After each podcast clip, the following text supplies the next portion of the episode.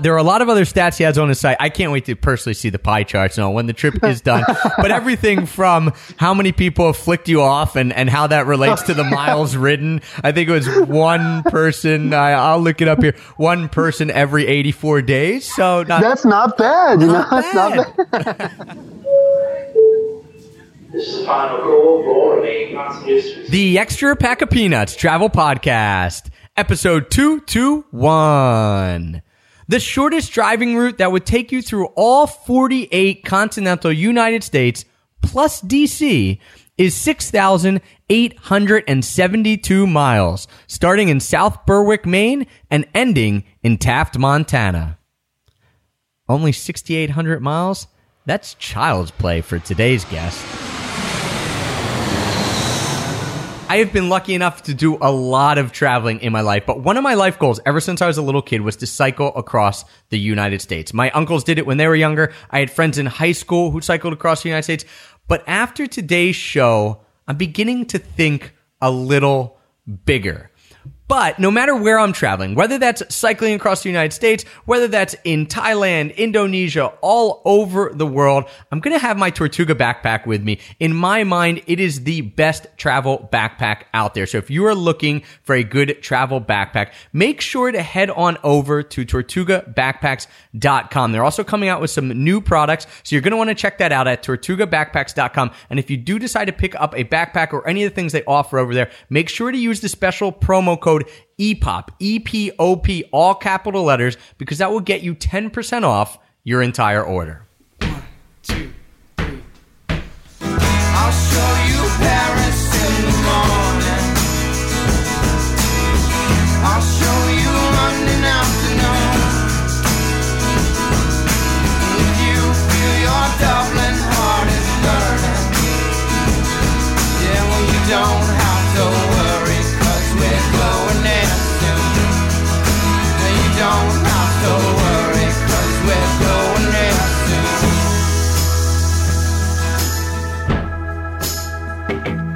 Hello, travel nerds, and welcome to the Extra Pack of Peanuts Travel Podcast, the show that teaches you how to travel more while spending less. I'm your host, Travis Sherry, and joining me today is someone who shares three of my biggest passions travel, biking, and peanut butter. Brian Diapese from BicycleAroundAmerica.com. Brian, thanks for joining us today. And uh, where are you right now? I'm hanging outside of Panera Bread in the Villages, Florida, right now. Oh, I've I've actually been to that Panera Bread. Coincidentally oh, enough, yes. nice, nice. Definitely a lot of old people around here. It's not my style, but it's a beautiful place for sure. you know? Yeah, good enough for a for a quick Wi-Fi break, right? So you can hop on the podcast.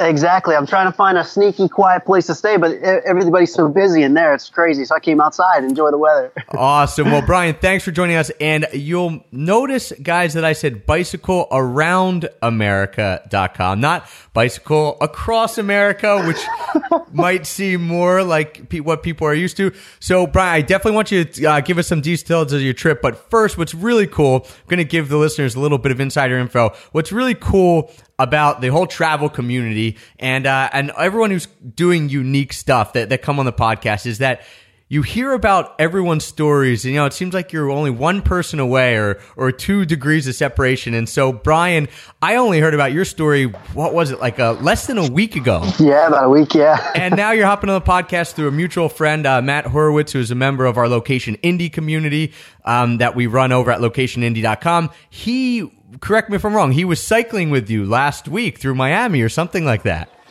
Yeah, he was. Well, I found him on uh, couch surfing, and I sent him. He seemed like a really cool guy. I sent him a request. He said, "Come on over." So on our way out, he came with me. He's like, "I'll ride with you for a little bit. I'll ride you out of town," is what he said. "I'll ride you out of." 27 miles later, he's like, "Yeah, I should probably turn around." You know, great guy. yeah so it's just it's so awesome how things like that happen and, and that's what it's all about with travel and and with doing the location independent thing and building businesses and, and leading this what we'll call unconventional lifestyles is the people that you haphazardly meet that are then doing awesome things and the ability to share in those whether it be through this podcast or whether it be in person um, which is really, really cool. So I want you to share a little bit about the details of your ride because again, it's not bicycle across America, it's bicycle around America. So what are you doing? What the heck are you doing, Brian? yeah, yeah. So I love your emphasis on the around because it's been my biggest uh, pet peeve. The word across is actually uh, like a swear word to me this year because I, for some reason, I can't get people to stop saying it. You know, on the media, I've been on the news all over the country, and and usually the the news uh, story opens up and says. Okay, veteran riding across America. No, it's not across. It's around. There's a very big difference between across and around. So I really appreciate your emphasis on that. But uh, yeah, the it's uh, the name is exactly what uh, what it implies. I'm riding around America, pretty much the entire perimeter. So I started in New York City on May 4th, and I went north to uh, Portland, Maine, and that was my first first left hand turn. That was my first corner. Then I came across New York. I went underneath the lakes. I stayed in America, and uh, eventually made my way to Seattle. That was my second corner, so that's already across right there. Check that. And then uh, from Seattle, I worked my way down the coast, beautiful coast on a bicycle for sure, down to San Diego. That was my third corner. Um, and then I crossed the country again. Now I'm heading back. Uh, I, I uh, hit Miami just a few weeks ago or so. It hasn't been that long. I'm in Florida still. So uh, hit Miami. That's my fourth corner. And now it's just a short ride from uh, let's see, I'm in the village, so just north of Orlando to New York City. That's the short, the short stint, the last little bit.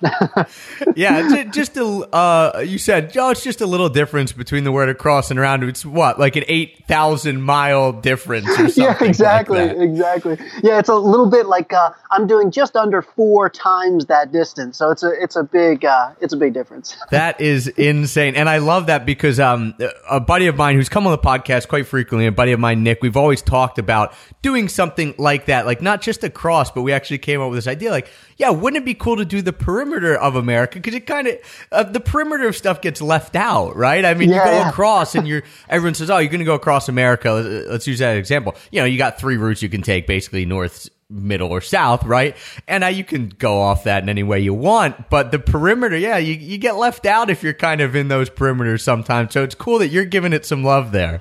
Exactly, exactly. And it really works out too because, like you said, um, if you just go across, you really miss a lot of people. And, and the point of this ride is to to speak to as many people, certainly students, but but uh, even adults. I speak in corporations and schools all over the country, and most of the people are on the coasts. So the best way to, to, to access or to engage with as many people as possible is by hitting those coasts. Well, if I'm going to hit the coast, I might as well go across too. You know, there's no need to, you know, just just do it. You're doing the whole thing, just do it. Yeah, why why are you going to skip out at all? You're already Exactly. doing all the whole the whole country, so you might as I well hit as many. to as- call me a slacker. You know, yeah, I think by the time you're finished, it's going to be hard for people to do to call you a slacker. You, I hope so.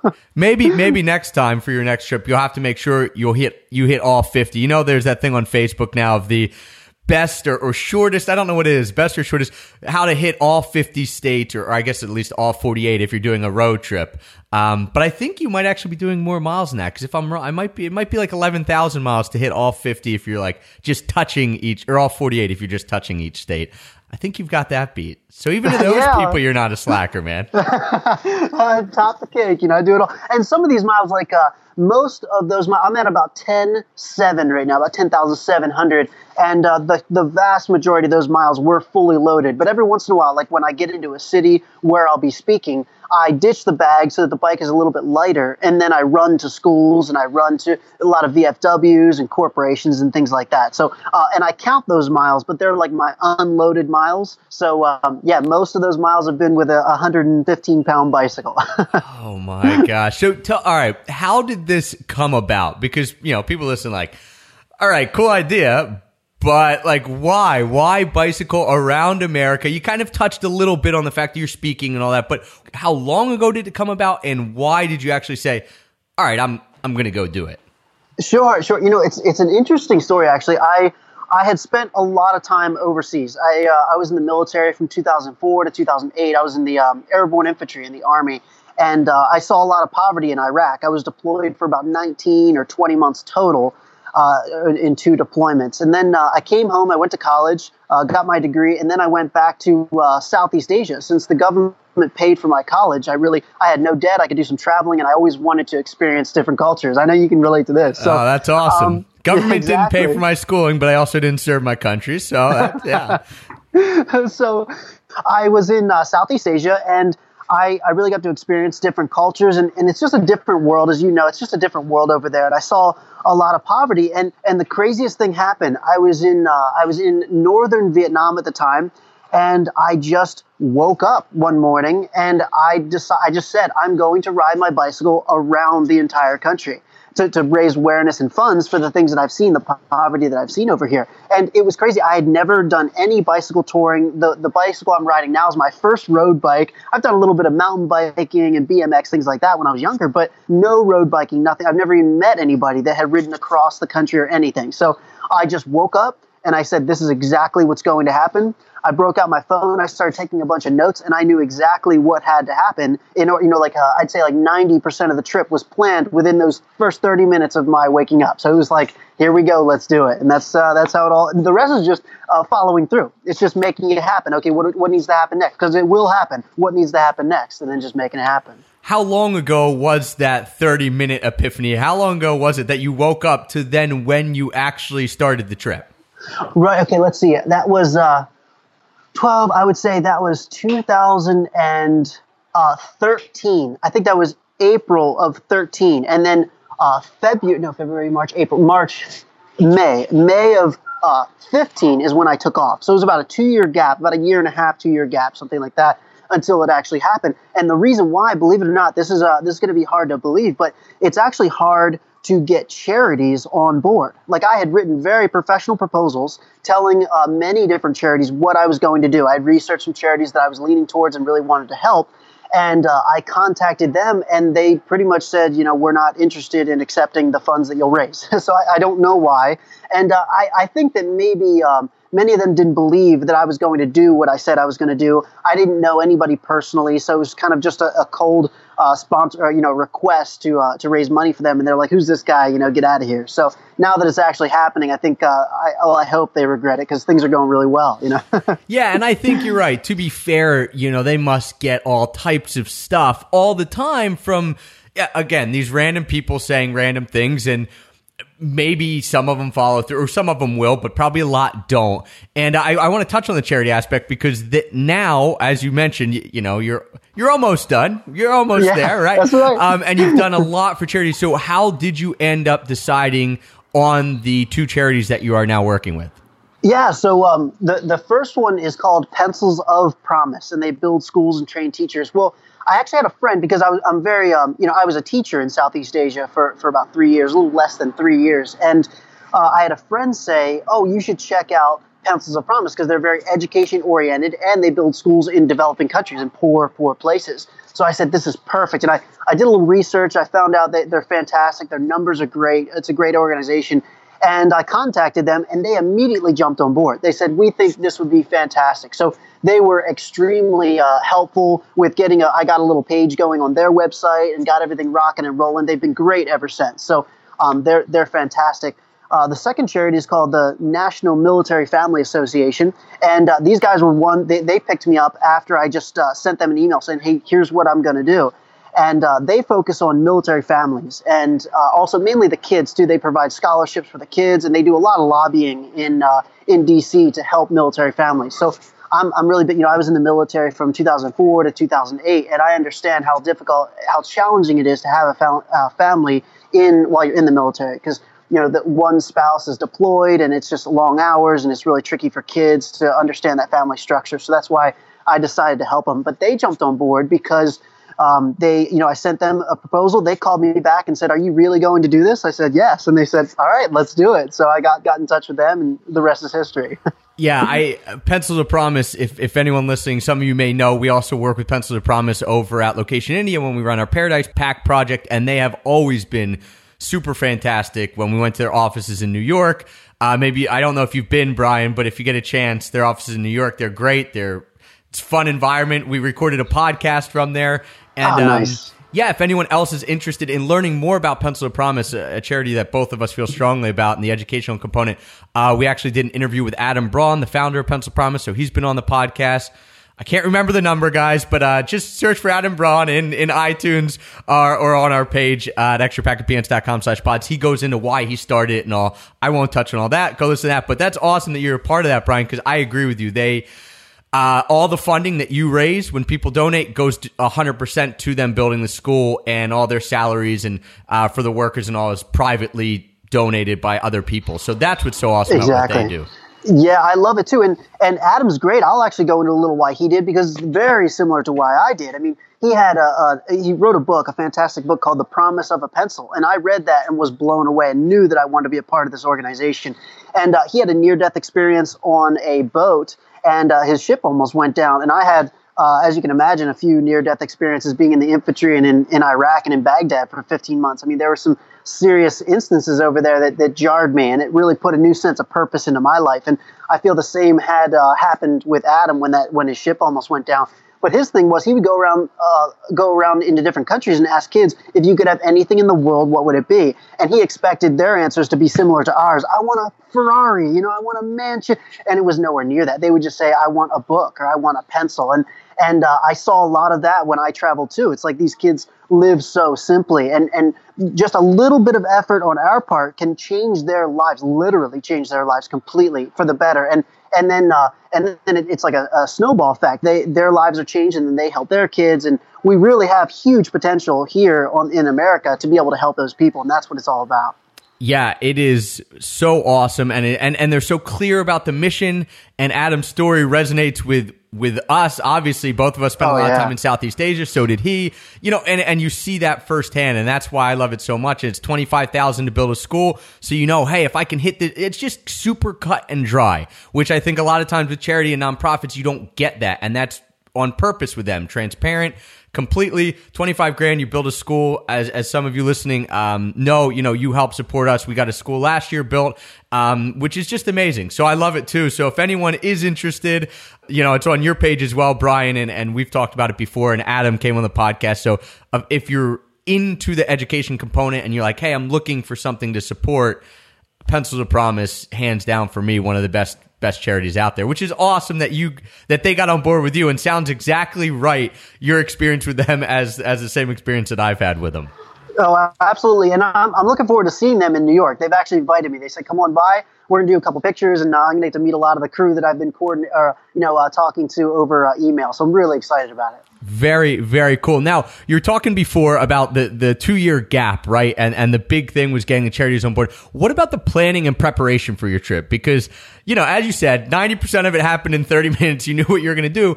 So, what did you have to do? Did you physically prepare? You know, talk about something like that because I know a lot of people like us come up with these crazy ideas. You know, everyone has these spur of the moment, like you mentioned, wake up, or or maybe it's right before you go to bed. You're like, yeah, I'm going to do this. And then you just let it fade because it fizzles right away. Typically, yeah. you know, you if you don't do it, it fizzles.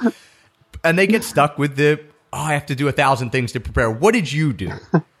yeah, well, um, like I said, with me, it was so powerful. I knew that it was going to happen, and and that's kind of the way. Like my friends and family who know me really well, they know that's that's how I operate. When I put my mind to something, it is absolutely done. I mean, you can consider it done. So that's really more my style. But as far as preparation is concerned, I just um, I read a couple books on bicycle touring. I wanted to know what it was about, you know, because I, I, knew I was going to do it. I better learn something, you know, about it. So I read uh, other bicycle touring books, and then um, uh, as far as physically, I, I've always been in pretty good shape. So, um, you know, I did a couple spin classes and things like that. But when I got home, I just got home from uh, Jakarta, Jakarta, Indonesia for with about two months to spare before taking off from New York City. And I'm from southern Pennsylvania, from York, Pennsylvania. And uh, I had a stationary bicycle. And I tried, I said, okay, I'm going to ride this one hour every day. And it wasn't, believe it or not, it wasn't for my leg muscles, it was for my butt. You know, you got to get ready to sit on a small seat for a long time. So, um, I had, uh, you know, the three points of contact: your butt, your feet, and your hands. Now, I had done a lot. I'd done cycling, like mountain bikes and things like that. So I was um, I was okay, and it, it, you know it just got in shape. Everything worked out. So I did a lot of uh, a little bit of physical stuff. Um, I read a lot about it, so I knew what I had to do, and then uh, you know I just made it. It's it's really about pulling the trigger. It's not you know too much planning. You may talk yourself out of it. If you just really jump off the cliff and put the put together the airplane while you're falling, you're good to go. You got to do it, so you do it. So I, I made sure my first couple days out of New York City were short, like 50 miles, something like that, and then uh, worked myself into shape, into bicycle shape then, and um, you know, just made it happen. I just take on each challenge as it comes. It's really pretty simple. What about the stuff that you had to bring with you? Because whether it's bike touring or traveling in general, what I find is that people think they need so much. You know, Oh, even yeah. just packing for like a three week trip through, you know, you're going to backpack through Asia and you just pack everything where I used to when I was first starting out and now I, I know better. What about you starting this? Because here you are gonna you're gonna take off on this epic journey. Did you overpack and get rid of stuff, or were you were you pretty like militant? You know, pardon the pun on uh, on what you were bringing.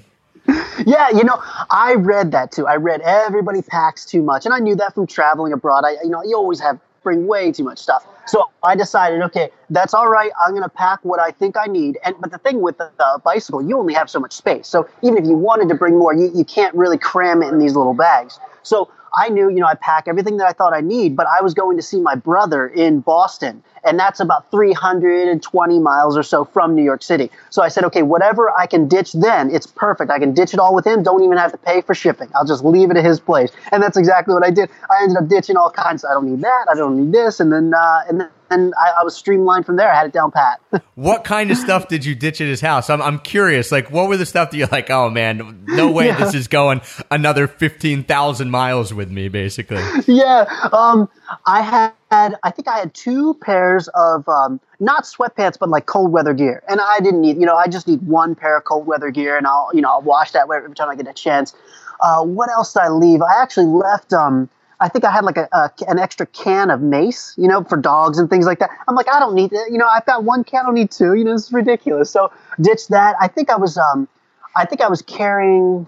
You know, I can't really remember. There a lot of food. I I had this this obsession. Like I, you know, I burn a lot of calories every day. I'm on the road and I'm really cranking down the miles, and I eat like a horse. So I had this obsession. When I walk inside grocery stores, I'm like, food. This is fantastic, and I always buy just as, as much as I can cram into my bag. I realized, okay, I got to ease up. I, so I left a little bit of peanut butter with him. I left, you know, left some stuff there, but uh, it's been pretty good. Yeah. awesome. How how planned was your route before you took off, and then how much have you delineated or or, uh, like gone off from that? Yeah.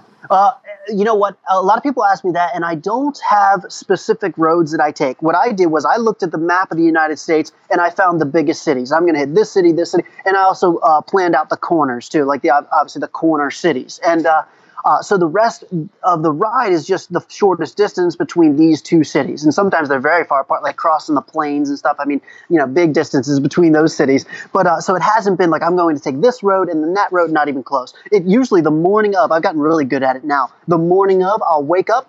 I'll get on uh, Google Maps and you can select bicycle routes. And then it tells you like good bicycle routes to take. And I kind of say, oh, that's a little out of the way. I'll just take this main road or whatever. And then, and then I just go from there. A lot of times I ask like local people, hey, what's the best way? If they're like a cyclist or something, usually they know the roads very well. And they say, um, I ask them where where should I go, and they say, "Oh, definitely take this route. It's beautiful." So I really just do one one day at a time, really.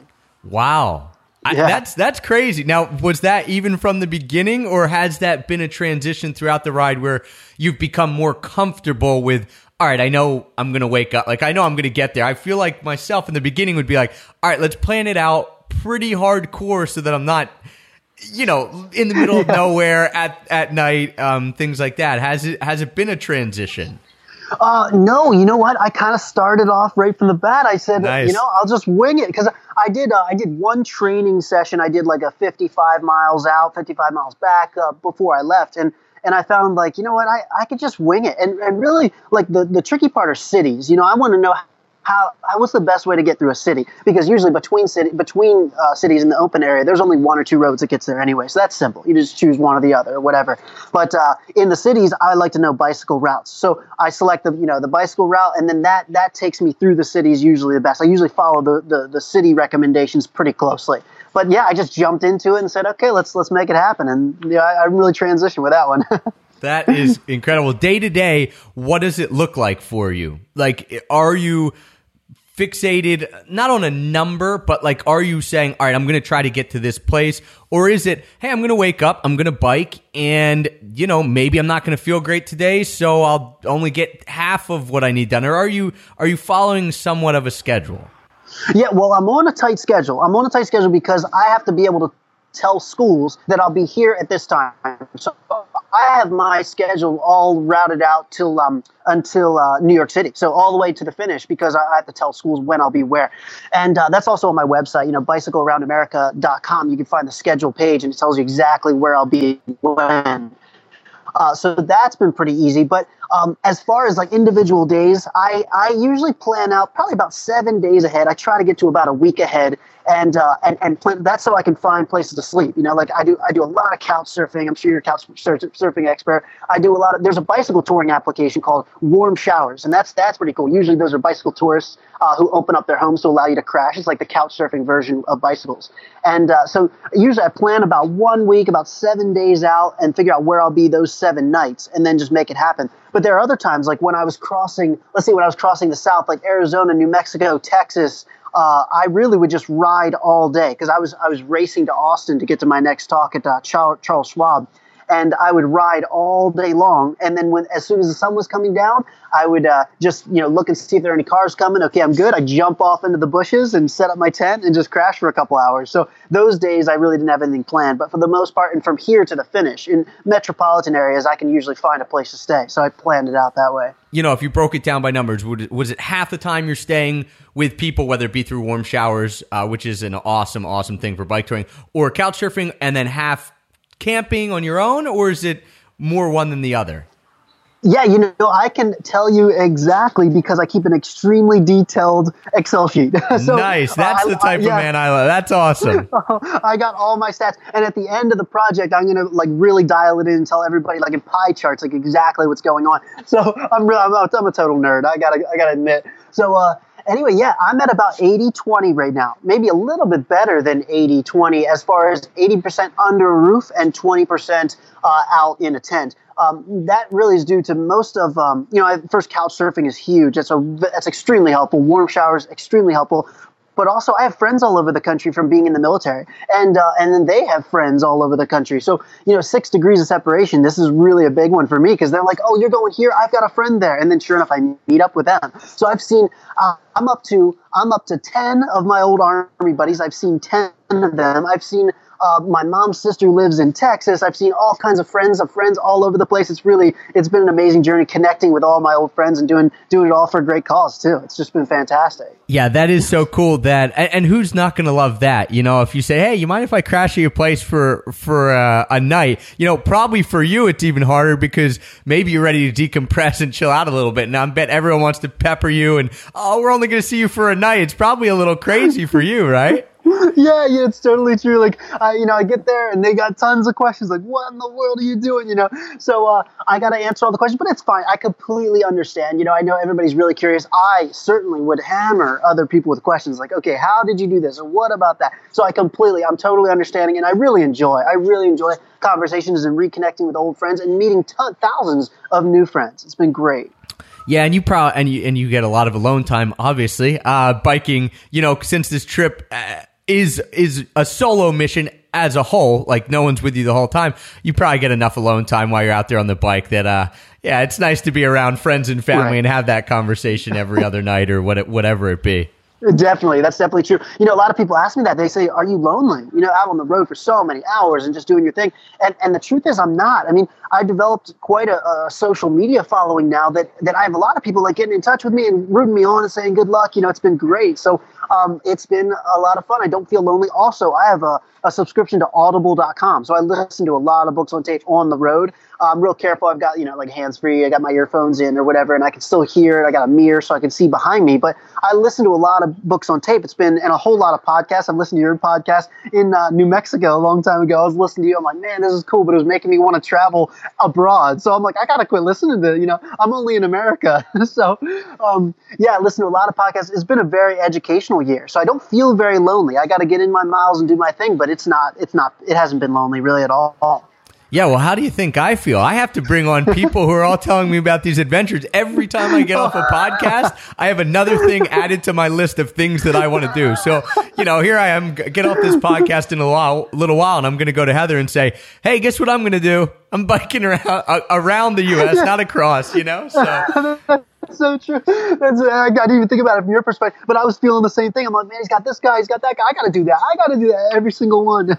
yeah, it, it's it's an awesome problem problem air quotes to have. Um, and, and you do you talked a little bit about the travel that you're doing, obviously around the U.S. Um, and uh, not across, around. We'll keep mentioning that. but then you, you did spend a good amount of time uh, over in Southeast Asia teaching. Have you always been passionate about travel? Like, was that something growing up that you did a lot with the family, or is this something that you've really kind of come into your own after the military, or maybe even before the military?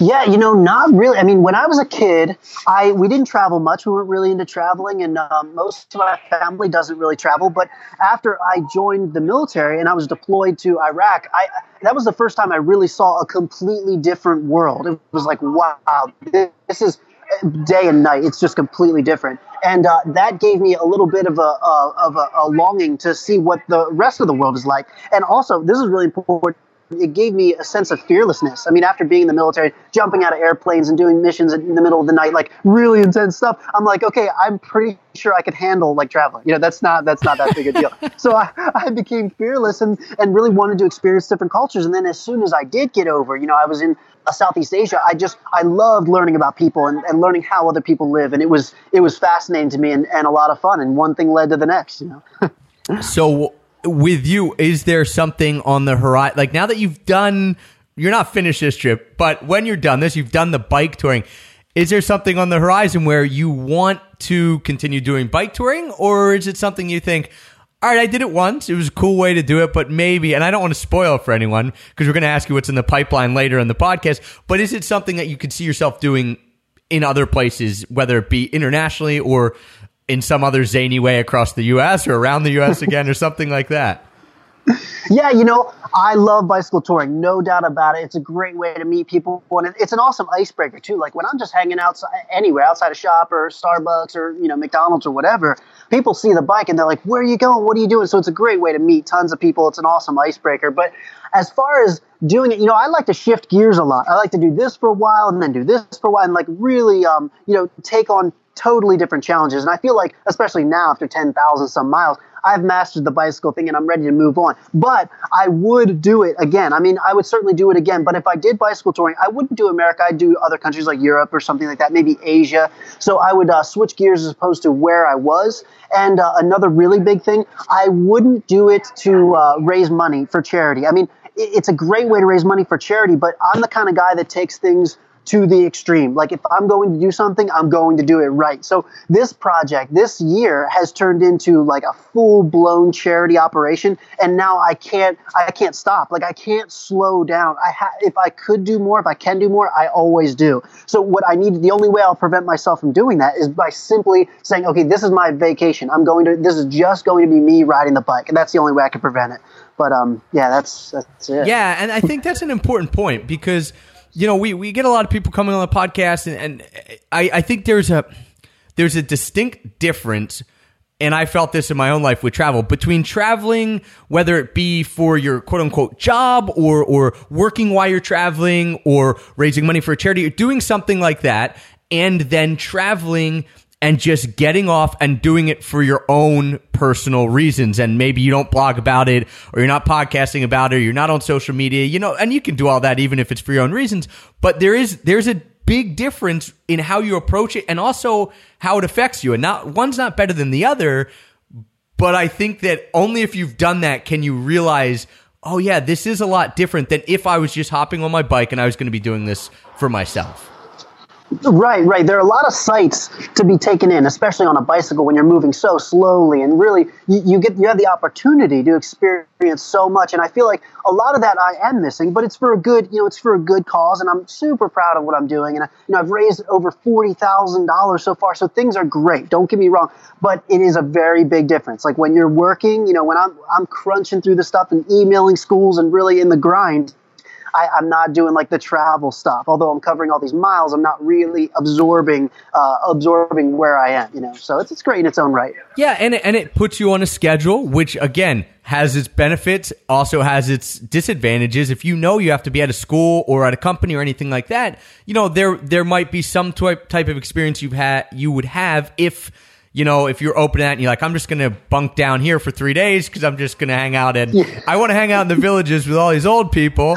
So uh, three days here, you know, so you might miss some of those experiences. But it is, I just think it's something to be aware of for people because it, it is something that I've seen in my life as well when I'm, and I've had to kind of split the two a little bit. Okay, I'm here, I'm going to work, or I'm going to, I'm going to spend this week working and this week traveling, or even these couple days working and these couple days traveling because I felt like I wasn't doing either to its fullest capacity. And so that's been something that I've learned is just, you know, trying to focus on one and and being okay with that and then going on to the other. And and you know, everyone does it differently, but I think it is something that people need to be a little bit aware of if they are planning a trip or if they're trying to work from the road or something like that. Oh yeah, I totally agree. And and uh, I'm reminded of a time I was crossing the north. I got into Yellowstone National Park, and I was with I was with three uh, really nice French girls and one buddy, another veteran, and uh, we were all together in this in this group. And uh, we hit Yellowstone National Park, and they're like, "Oh my God, we're gonna stay here. This we're, we'll we'll stay a couple days here." And I'm like, "Oh man, I'm on a schedule. I got to get to Seattle in time for the school year to start. So I could I could park it for one day, but I had to get going. You know, and they're they're just hanging out, and I became really jealous. I was envious. I was like, "Oh man, I wish I could do that, but I can't. You know, I got to stay on the schedule. So you got to balance it. So How often have you ridden with other people? And I know I I knew you were a stats nerd because I actually my favorite section of your website, which I was checking out earlier, is that you have a stats page, and I want to get into all the stats in just a little bit because it's it's awesome and it's exactly what I would do if I was doing yours. So that's really cool. But how often have you been traveling with other people? And as you mentioned, you have a social media following and you also couch surf and go to warm showers. So have you seen that like an uptick in the amount of people that ride with you now? And are you looking for people to ride with you? Yeah, no, it there, actually it's a little bit lower because uh, it was more popular. It's more popular to ride a bicycle in the summertime, obviously. So when I was crossing the north, I you know you just run into a cyclist. You'd see a guy you know with a bicycle full of bags, and you say, "Hey, where are you going?" And he says, "I'm going west." Well, so am I. So you kind of jump on board and and hang out for a couple days, and then go your separate ways whenever. Uh, now I haven't really haven't ridden with anybody in a long time because uh, it's wintertime now, so the, the weather hasn't been quite as good. Although down in Florida it's pretty nice, certainly a pretty day today. Uh, but um, yeah, so it, it's actually gone down a little bit. My my uh, my percentage of riding with someone else has actually gone down. So it's hard too for people to like get on board, you know, because most people, most of my followers are behind me, not in front of me. You know, the, the people that catch on are find out about it when I'm, you know, coming through town. So ahead of me, people don't know to be able to schedule in and say, okay, I'll ride with you for a little bit because I'm already, you know, I'm already gone. so, yeah. So hopefully people listening to this, we're going to put this out as quickly as possible. Sweet. And again, you can check the schedules on, on your on your site, but you'll be in New York City. Like your trip will be ending. You have a specific date, right? Right, April 28th is when I'll be finished, and I'll be in uh, like Raleigh, North Carolina on April 11th. I'll be in uh, I'll be in Myrtle Beach, I think on the the fourth or fifth of April. I'll be in Savannah, Georgia. I'm going backwards now. Savannah, Georgia, at the end of this month, at the end of um, what month are we? May? No, March. March, March. We're in March. Okay, we're in March. Yeah, I, I have no concept of the time. I don't have holidays. I don't have weekends. I have no clue. I've got miles to do. That's it. Yeah, So- and we're, we're going to do something crazy. So we're recording, guys, on Monday, March 21st. We're going to turn this around. Uh, I hope. I'm speaking for the whole production team and everything here.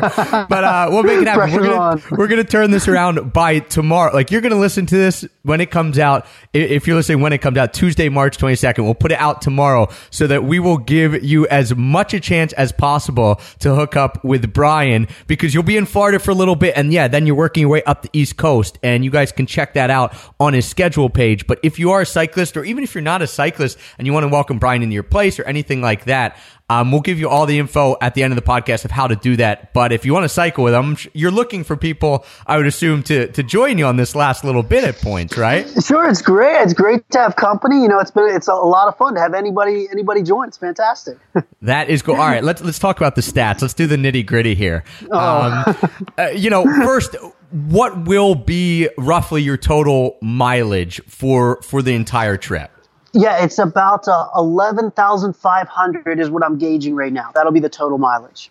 Okay, and you've got a bunch of other stats. So, like, that's the basic stat, right? How many miles you've covered, and and I guess the other one would be how many days of riding will you have done by by the end?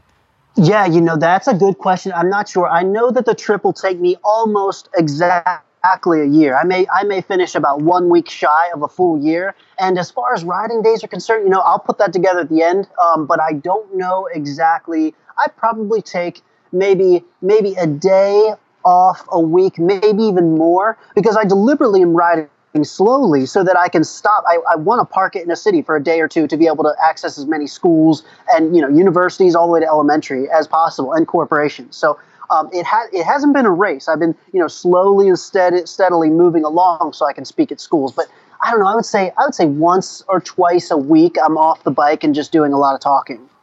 Yeah, and so what is the longest that you actually spent in in a certain area? Has it been a day or two, or ha- was there any chunk that you spent for a while somewhere? I've spent.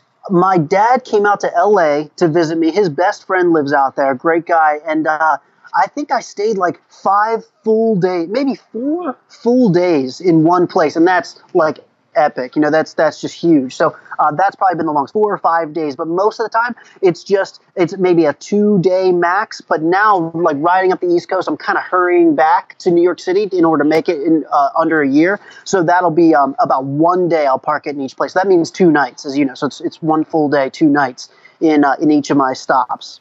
Awesome. And speaking of nights, I'm going to put you on the spot here, but I have I have your stats up on my computer. So if you forget anything, um, I, I got you covered too. But speaking of nights, you you have a really cool thing on here where you said the money spent on for sleeping arrangements, right? And we mentioned how you how you were doing it.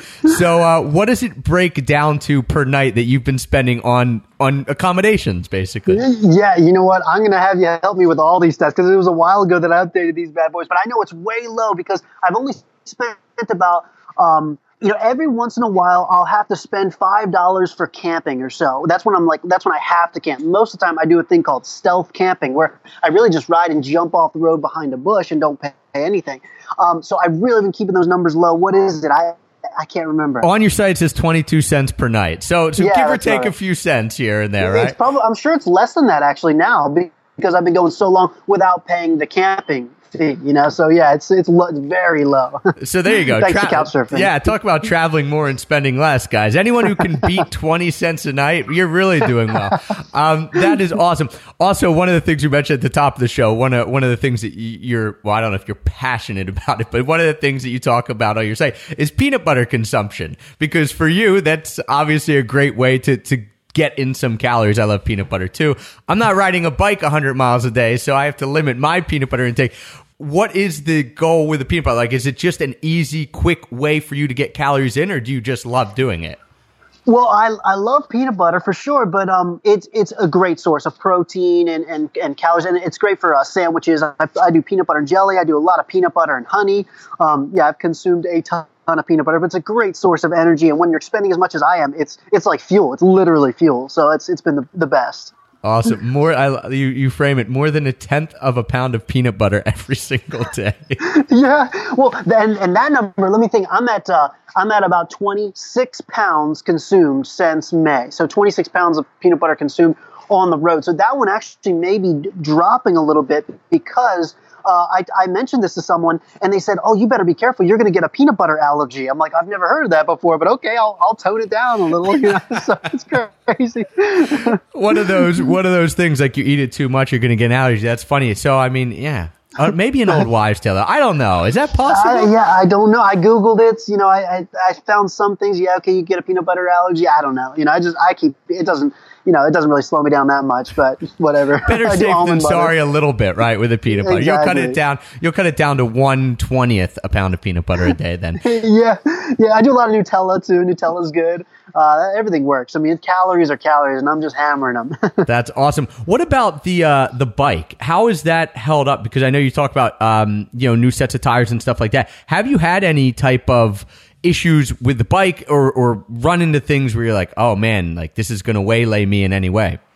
Yeah, no, I'm telling you, this is this is crazy. So, um, I got my bike from a home bike shop in Wrightsville, PA. A guy named um, uh, Andy's been helping me out crazy. It's called uh, uh, the Cycle Work. And these guys are awesome. Like they did all my measurements, they they did everything, and uh, got me set up on this bicycle. And I'm telling you, it's been bulletproof. Like I've had, uh, so I've had ten flats in the rear and one flat in the front. But that's not you know the bike's fault. You get flat tires This is what happens. But other than that, my bike never misses a shift. It's been perfect the whole time. I've been lucky. Now it's it's made for bicycle touring, so it's really like a tank. You know, this thing is it's you know chromoly steel. It's a super heavy bicycle. But uh, it's been fantastic. I even my my wheels have been aligned the whole time. I can't believe how strong the bike's been. It's been great. Nice, nice. Well, guys, we got a lot of there are a lot of other stats he has on his site. I can't wait to personally see the pie charts now when the trip is done. but everything from how many people have flicked you off and, and how that relates to the miles ridden. I think it was one person. I, I'll look it up here. One person every eighty four days. So not, That's not bad. You know, not that's not bad. bad. which is awesome. So check that out if you guys go to the site with the stats page. Um, if you are a stats geek like like me and Brian, uh, just really cool. I guess the last stat we should touch on: how many how many states will you actually hit at when you make your way back up to New York? Yeah, it'll be. Uh, I've calculated it'll be 37 states total. So it'll be about 37 states altogether. That's really really neat. So you got to go back and give some love to those other, at least those other. What what would it be? Eleven that that in the continental U.S. and then you know figure a way to get up. to, I guess you could bike up to Alaska. Hawaii might uh, prove a little more difficult. Um, That's a challenge. yeah, yeah. But I, there was a guy who came on the podcast, one of the very first ones, guys, uh, Jason Lewis, who biked. Well, he made a pedal boat and he went across the Atlantic and the Pacific. So, I guess Whoa, I, could- didn't hear about that. yeah, first uh, human powered circumnavigation of the globe. Uh, it only took him, I believe, 14 years, so no big deal. Um, slow and steady, slow and steady. slow and steady. Have you had some um, favorite experiences? I know this is always like the the big question people now. What's your favorite country? What's your favorite? but have you had any experiences that you that have just blown you away, even more so than the typical? Hey, I'm out here riding a bike for charity and for fun. This is an amazing life. Um, have there been times where you just sat back and thought, this is really, really what it's all about? Yeah, you know, I- I'll tell you what, the whole West Coast was incredible. If you go from north to south, I'm from Seattle to San Diego, for some reason there are wonderful tailwinds just pushing me down. And then on top of the, the, the wonderful winds, uh, the scenery was unreal. I mean, the, the, the cliffs down to the ocean, um, really breathtaking times. And um, yeah, that was that was just unbelievable scenery. It's actually a little bit hilly out there too, but uh, it was well worth it. Uh, a couple other times, this may sound a little unique, but in the uh, crossing the Great Plains, like it's really a lot of nothingness, and because of that, there's there's so much sky out there, and it's it's uh, very unique and, and so desolate. It almost has its own beauty. Um, but certainly, like the Rocky Mountains, breathtaking. Like Yellowstone National Park, gorgeous. I mean, just go the Black Hills. Um, there have been many many situations. Oh, this is a really good one. In uh, Arizona, I was in um, I was in on the Arizona New Mexico border, and I was camping, stealth camping, of course, and. Uh, I, you know, I, I was in my tent and it's like freezing cold. It's like like 20 degrees. I, I had to pee. I'm in my tent I jump out and I swear it took the breath out of me. The um, stars were so crystal clear. It was like they popped out at you because there's no light pollution. There are no cities within you know hundreds of miles. I mean, there's just nothing around. So the stars were unbelievable. It actually reminded me of when I was in Iraq. We used to take our night vision and look into the sky with our night vision, and, and uh, it would really pull the light out of the stars. It, it reminded me of that. It was beautiful. So there's several situations. I mean, I got tons of stories like that, but it's all been amazing. That that is incredible. And have there all right, so we got we got to flip it around a little bit because obviously most of the time it's really really great. Uh, we always tell people you should travel, get out there, but all of us have had experiences where things have gone wrong or it's just been not what you expected. Um, whether that's setting expectations too high or or anything else. Has there ever been a time for you a day or a moment where you thought why am I doing this? Or, or even has there been a chance that you wanted to quit? I know you said when you put your mind to it, you do it, but has there, has that ever happened during this trip at all? Uh, actually, no. You know, th- that's a great question because a lot of people ask me that, and um, quitting is not in my vocabulary. It's like I, I said I was going to do it, and now I'm going to do it. So, of course, there have been some rough days. There have been some really rough days. And actually, today I'm set up for a pretty rough day. I've got about 68 miles to go and a 17 mile an hour headwind. So uh, it's going to be a doozy. But, you know, I, I've had rough days, but the trip in general has been fantastic. So I've wanted to sometimes quit the day, but never quit the ride. And it's honestly never even crossed my mind. I just put my mind to it, and I make it happen. So yeah, there have been some rough ones. Have there have there been days where you had to where you had to say like like maybe you had a plan in place and you had to say, all right, this just isn't happening. Maybe it was pouring rain or physically you weren't feeling it or just something came about and you're like, all right, I'm ending today early because it's not it's just not my day type thing. Yeah, I mean, um, yeah, for the most part, like I said, I try to line up places to stay. So that puts a little bit of pressure on me to get to where I got to go.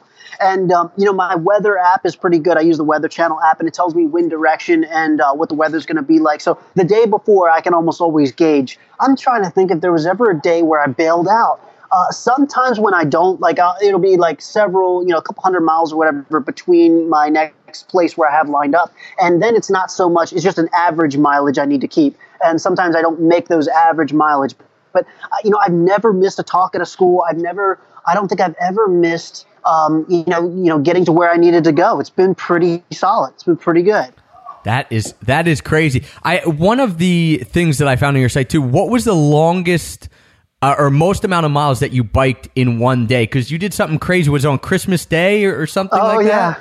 Yeah, yeah. Well, fully loaded. So these are loaded and unloaded miles. Fully loaded was 148 miles. But again, you know, wind is king on a bicycle. I had a straw. I had a 20 mile an hour tailwind, and it was flat out in like Yuma, Arizona, something like that. So I was just ripping on that day, and uh, that was a that was a great day. Fairly easy too. I've had days that were you know 60 miles that were worse than that. Like today is going to be probably worse than my 148 miles because the wind is the only thing that matters. Now Christmas Day, that was an unloaded uh, day. What I did was I had the idea. I'm like, you know what? I need to find. I, want to figure out one like good, solid fundraiser. And I figured, you know, the best way to do this was to ride my bicycle on Christmas Day as far as I could. So I asked all the people I've met so far and all the people following along uh, to pledge, you know, a penny, a nickel, something like that per mile.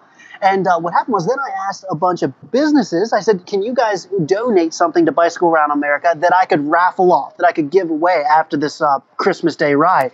And they said, sure. So they, you know, I had several businesses, great, great people send me stuff to give away. And um, I ended up riding. So I got uh, something like $30 per mile, a little more than that per mile from people pledging and I rode from midnight to midnight on Christmas Day. So all of Christmas Day, I was on the saddle. I ended up riding 301 miles on Christmas Day, raising. I actually raised ten thousand dollars on the single day because a lot of people like who who uh, owed like 75, who promised you know, pledged 75 dollars. They just said that was so amazing. I'll just give you a hundred, and something like five or six hundred extra dollars was donated to the cause. I mean, it was incredible incredible. It was a ten thousand dollar day, and it was fantastic. It was great. How were you feeling the next day? yeah. So I thought for sure I'd sleep for like twelve hours. I'd be down. I, I wasn't. I slept for about seven, and when I woke up, I felt a little achy for sure. It was almost like uh, you know, you get pneumonia, you're like really sick, and your whole body is tired.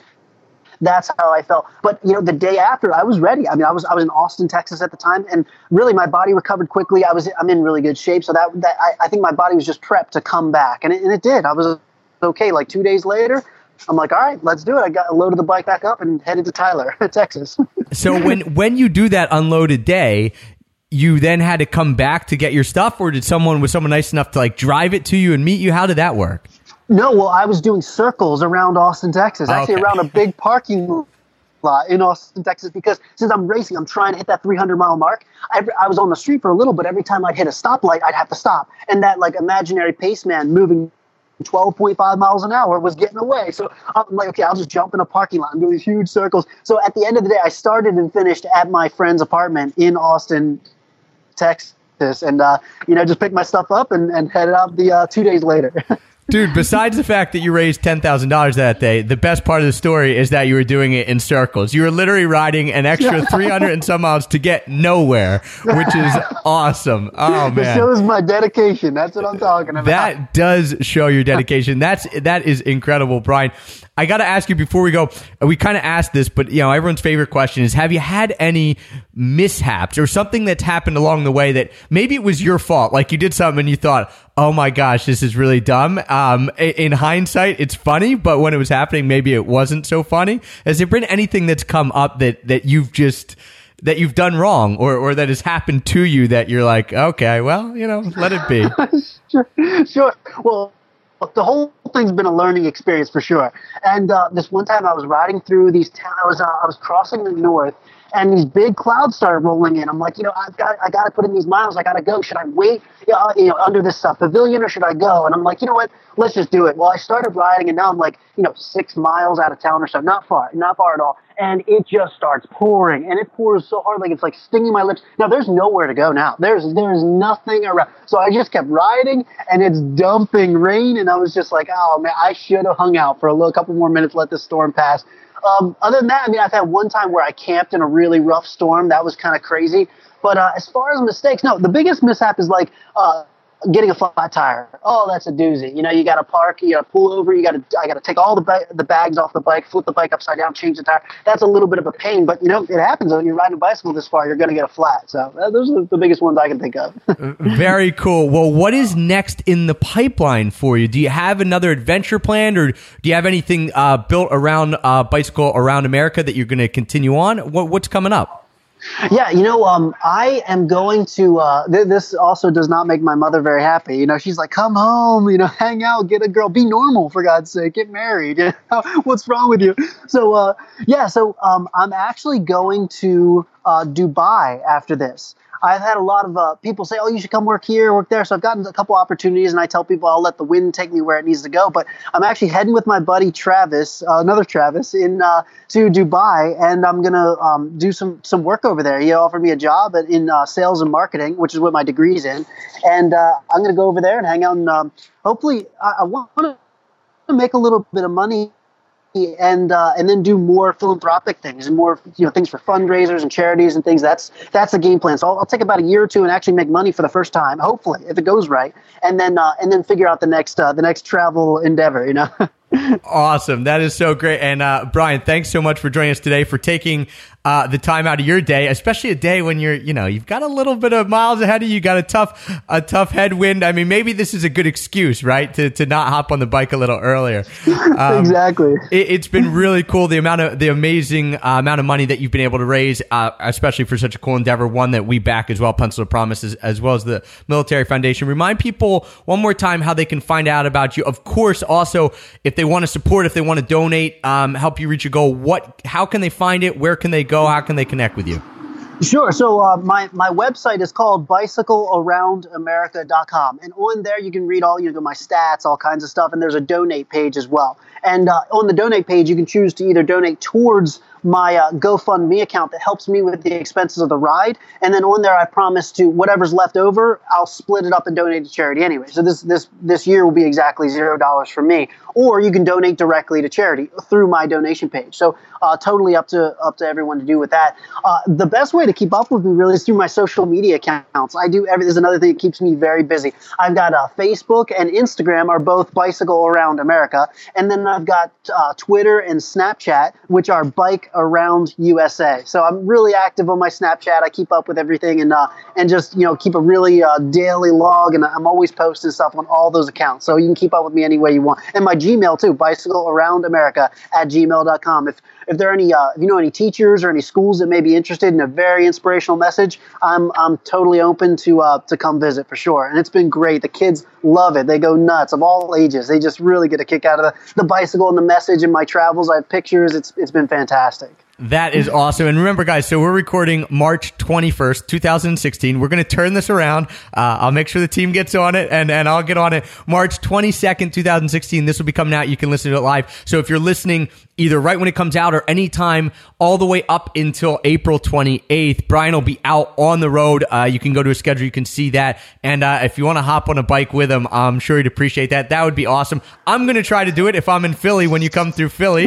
So Nice. um, if anyone else is listening from Philly and wants to get on a bike with us, that would be really, really cool. So, guys, check that out. Um, if you want to go donate, that would be amazing. Uh, just a really cool thing that Brian's doing. So, bicycle around. America.com. Of course, we will link all that up in the show notes, extrapackofpeanuts.com slash pods. You can get the show notes. We touched on so much stuff here, Brian. It was funny. I was writing notes as we were talking. There is four podcasts that I want to mention. If anyone, I mean, we have I think this is going to be 222. Uh, you know, don't kill me if I'm wrong exactly on that number, but we have a bunch of podcasts, but there's so many that if they if you guys liked Brian's story and Brian, this for you too. If you want to, if you know, I, I won't give you international ones. I'll give you ones um, that you can listen to here while you're biking. You're doing your like going way back, episode 15. We did a thing with Tom Allen about epic bike trips. He took a three three year bike trip. Awesome guy. Also made a film about it called Janapar. Listen to that, guys. Uh, Jessica Lawrence did a bike trip across America. That was episode 26. She was the first person to turn me on to warm showers. So when you're Oh, talking about that, yeah, she mentioned that. I had never heard of it, and she's like, "Oh, it's couch surfing for bike touring." I'm like, "Right on." So true. That's awesome. Um, episode 50, uh, Road Headed West with Leon McCarron. Uh, he actually came back on and he's, he's been on twice now, but he did a bike trip across America was the beginning of his adventure travels. He's a, he's an adventurer now. Like that- Nice. that's his job. And this was the first trip that, that, uh, spurred that on. And he's done crazy stuff like pulling a sled through the Iran desert and stuff like that. So, um, yeah, cool guy. And um, another veteran who I just met up with um, last week again in person. Really cool guy named Akshay Nanavati, guys. He's uh, looking to run across every single country in the world. So, episode 51. It's called The Incredible Quest with Akshay Nanavati. So if you guys like this, and Bry, if you're looking for a podcast, those are some you might like. Uh, go listen to some of the archives. All right, thanks, man. Love the show. Yeah, and uh, everyone, if you, you know, I met Brian through Matt, a good friend who, who biked with him a little bit. If you guys are interested in this unconventional, location independent lifestyle, whether that means starting a business or going out bike touring, and you you want to figure out a way to make money and merge your passions and all that kind of stuff, uh, check out locationindie.com. You can also text location indie, I N D I E. You can text location indie to 33444. You'll get on our email newsletter list through crazy technology that I don't know how it works, but you text that from your phone and you'll be on our email newsletter list. We'll let you know when we're accepting, accepting new members and everything like that.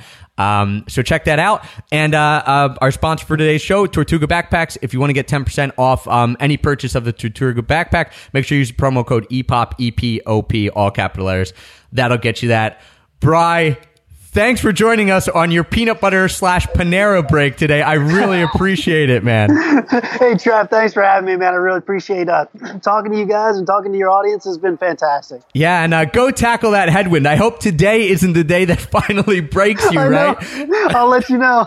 Now, now you have to stick to it because we've got people listening who are going to hopefully be joining you on the road. So, not that you need more motivation. You seem really, really intent on it, and just awesome what you're doing. It was so great to connect with you, man. It's it's incredible what you're doing.